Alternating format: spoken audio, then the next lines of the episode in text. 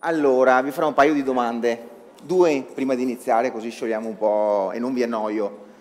Quanti di voi hanno sentito, non ci vedo nulla con queste luci, però benissimo, quanti di voi hanno sentito la frase la SEO è morta? Alzi sulla mano. Pensavo molto di più. Probabilmente avete sentito più la frase scusi lei spaccia? Probabilmente. Allora, oggi parleremo, eh, in questi 9 minuti e 35 secondi, eh, di come la SEO non sia morta e di come, se fatta eh, a dovere, può portare dei risultati. Google sta cambiando, Google sta cambiando sempre più in fretta e chi faceva SEO nel vecchio modo è spacciato, è morto che cammina. In realtà Google, a livello di brand, ha cambiato da febbraio, da febbraio 2017, quando è entrato un algoritmo, dove molti non ne hanno parlato, che si chiama Fred Update, che portava rilevanza al brand. Cosa ha fatto Google a febbraio 2017? In SERP c'era tanta cacca, ha rimosso tantissimi siti di basso livello, ha rimosso quei siti che non puntavano sul brand. Quindi chi non faceva parlare di sé li ha pian pianino eliminati. E come, come può un brand far parlare di sé? O facendo delle cazzate, Salvini, o, o facendo digital PR, o facendo pay per click, o cercando di essere brand centrico, quindi lavorare sul brand. Lavorare sul brand vuol dire fare infografiche, vuol dire fare video, vuol dire fare webinar, quindi è, un, è una continua goccia che fa crescere il valore del nostro brand. Solo così, anche lato SEO, un sito può crescere bene. Quindi Google come faceva a capire a febbraio 2017 chi non era brand? Bastava un, attimo, un attimino vedere se quel brand faceva delle ricerche in Google, sapete benissimo che ogni keyword in Google ha un numero di volume di ricerche mensili associate. In base al numero di volume molte volte cambia anche la competizione, il costo per click, se ci sono delle aziende che biddano nel pay per click. Quindi in base a questo ed altri fattori, soprattutto legati alla digital PR, quindi al numero di link, menzioni, citazioni che riceve quel brand, Google riusciva a capire se quel sito lì era un brand o meno. Quindi oggi parleremo di come abbiamo cercato di far capire a Google che Birre da Manicomio è un brand. Questo cliente qui, eh, abbiamo iniziato a lavorare ad agosto, luglio-agosto 2017 e adesso vedremo il percorso. Eh, vabbè, io faccio SEO da un po' di anni, eccetera, eccetera. E questi sono gli inizi, ok? Ho preso il sito che aveva quella grafichetta lì, questi qui sono invece le keyword migliori, dove il volume, quindi 260, significa che birra Weiss, che è anche scritto in maniera errata, ma noi italiani siamo illuminati per essere qualitativamente superiori di intelligenza, fa, fa, 260, fa una media di 260 ricerche mensili. Abbiamo fatto tutta una serie di analisi e queste analisi qui sono quelle analisi che vanno sempre fatte prima ancora di dire rifacciamo l'e-commerce, rifacciamo il sito, perché senza l'analisi dei competitor non so chi sta facendo meglio di me nel mio mercato. Okay? Quindi l'analisi di competitor è la prima analisi che si fa. Andiamo poi, siamo andati poi a ottimizzare l'architettura delle informazioni. Cos'è l'architettura delle informazioni? Come i miei utenti cercano i prodotti. Abbiamo poi ridisegnato ovviamente l'e-commerce, abbiamo ottimizzato tutto ciò che è la parte SEO on site, abbiamo cercato di innovare il settore. Come si fa ad innovare un settore? Nel, nostro, nel, mio caso, in questo caso qui è stato semplice, perché i competitor in Italia non erano tanto forti. Ma soprattutto abbiamo studiato come Google stava evolvendo e come gli utenti stavano evolvendo nella ricerca di quella tematica. Nel 2017, fatalità, siamo stati fortunati perché è stato il boom delle birre artigianali e quindi accanto all'e-commerce abbiamo messo in piedi un blog che dava informazioni su determinate tipologie di birra. Okay? E poi abbiamo fatto altre attività. Questa è un attimino la riorganizzazione dell'alberatura dove abbiamo integrato il blog e abbiamo integrato anche i rich footer. Avete mai sentito parlare di rich footer? Bene, se andate a vedere Dio Zalando, io lo chiedo, e non è una bestemmia anche se sono veneto, Zalando è l'e-commerce perfetto lato SEO. Okay? Se andate a vedere nel footer di Zalando c'è un linketto che si chiama ABC della moda se cliccate lì è un glossario dove ci sono tutti i link a categorie, prodotti più importanti per loro e perché Zalando fa questa cosa? Sto parlando di Zalando, no? della maglieria di Beppi.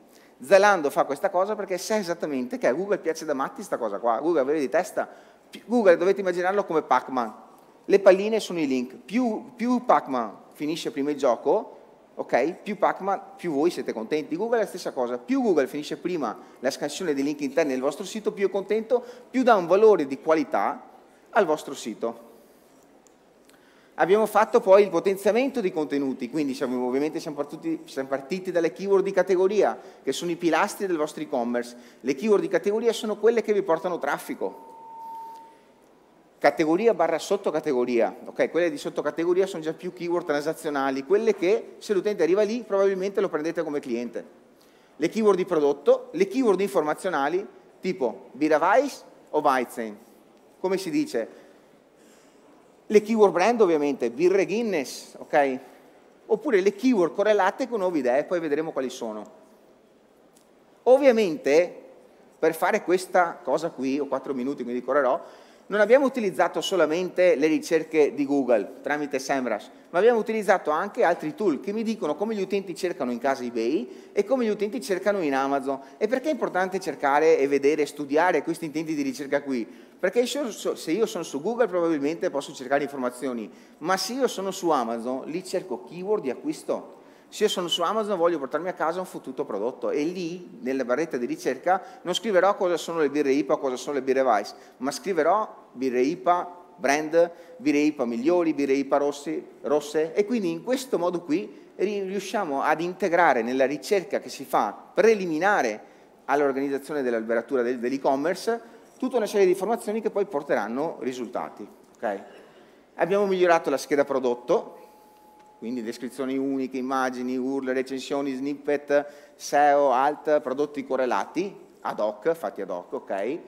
Abbiamo integrato poi le digital PR, che era il discorso che facevo prima, se volete vincere in Google dovete essere brand centrici. Il progetto quindi prende forma, questa è la nuova home page, abbiamo rifatto laser viene a me, abbiamo rifatto il logo, abbiamo fatto delle vignette richiamanti la mascotte, ok? Abbiamo integrato l'e-commerce, il blog all'e-commerce, ma non ho detto ok, premiamo un blog e scriviamo contenuti, no. All'interno del della sezione blog abbiamo attivato anche i tag delle categorie, quindi se parlo di birre americane, qui sotto i prodotti delle birre americane, quindi l'utente entra in una pagina dove trova le informazioni, a destra i nuovi prodotti e sotto, quando finisce l'articolo, non c'è il footer, no, guarda che qui ci sono le birre americane che ti consigliamo noi. Abbiamo integrato gli abbinamenti, abbinamenti birra e dessert e ci siamo presi anche Rich Snippet 0 o Future Snippet, quindi questo è il primo risultato organico, questo qui è ancora prima, perché Google da motore di ricerca si sta trasformando a motore di risposta. Abbiamo creato un network di 80 siti verticali sulle birre, molti sono MD, Exact Match Domain, chi cerca birre IPA e vede birreipa.it dice cazzo, quello è quello che cerco e clicco lì, questi blog qui, ok, portano poi valore al sito dell'e-commerce e abbiamo lavorato sul brand, io lo chiamo brand building, ok? E questa parola qua, da qui in avanti ne sentirete tanto parlare. Quindi abbiamo lavorato sulle immagini, ok? Quindi a seconda degli eventi che c'era, quello è il premio Oscar dei, del film dei Queen, ok?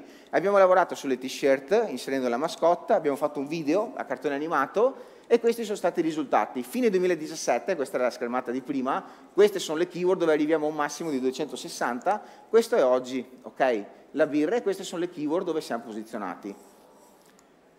Questa è, la crescita che abbiamo fatto, ok? Con birre siamo comunque presenti anche nella local, e soprattutto focus on brand, quindi queste sono alcune keyword brand, alcune keyword relative alle nazioni, okay? molte volte siamo secondi o terzi perché come vedrete dopo per primi si posizionano i mini siti, perché chi cerca birre belghe, Google non vuole dare l'e-commerce, vuole dare un sito che spieghi cosa sono le birre belghe. È per questo che Wikipedia in molte ricerche è sopra. E poi abbiamo parlato anche degli stili, ovviamente, queste qui, birre Weiss, cacchio, quello cerca l'utente. Oppure le, i colori, birre rosse. Qui abbiamo birre, ok, Donna 10 che è un blog, e poi abbiamo Migliori Birre, Migliori Birre è uno dei nostri mini siti che abbiamo fatto, ok? E qui abbiamo anche qui lo snippet. Nel caso di Birre Dolci abbiamo birredolci.it, mini sito, Birre Dolci altro risultato, Birre da manicomio e poi abbiamo miglioribirre.it. I portali sono, sono, fatti così, poi nel workshop delle 17 spiegheremo la tecnica che abbiamo usato per fare in tre mesi 80 siti con 800 contenuti, ma questo lo vedremo dopo. In conclusione, ok, questo era Italia 2017, birre da manicomio, questo qui, ok, notate Beer Shop che è qui, ok. 2020, ok, oggi, birre da manicomio è questo qui, un terzo di keyword di cantina della birra e siamo sopra, e sto beer shop, ok, è, è l'azzurrino qui. Questa è la situazione oggi in Italia, in due anni. Ci siamo presi il mercato con un terzo di keyword rispetto al nostro competitor principale. Vabbè, per chi rimane alle 17 vedremo altri casi studio su fashion, arredamento e altre idee. Ho finito.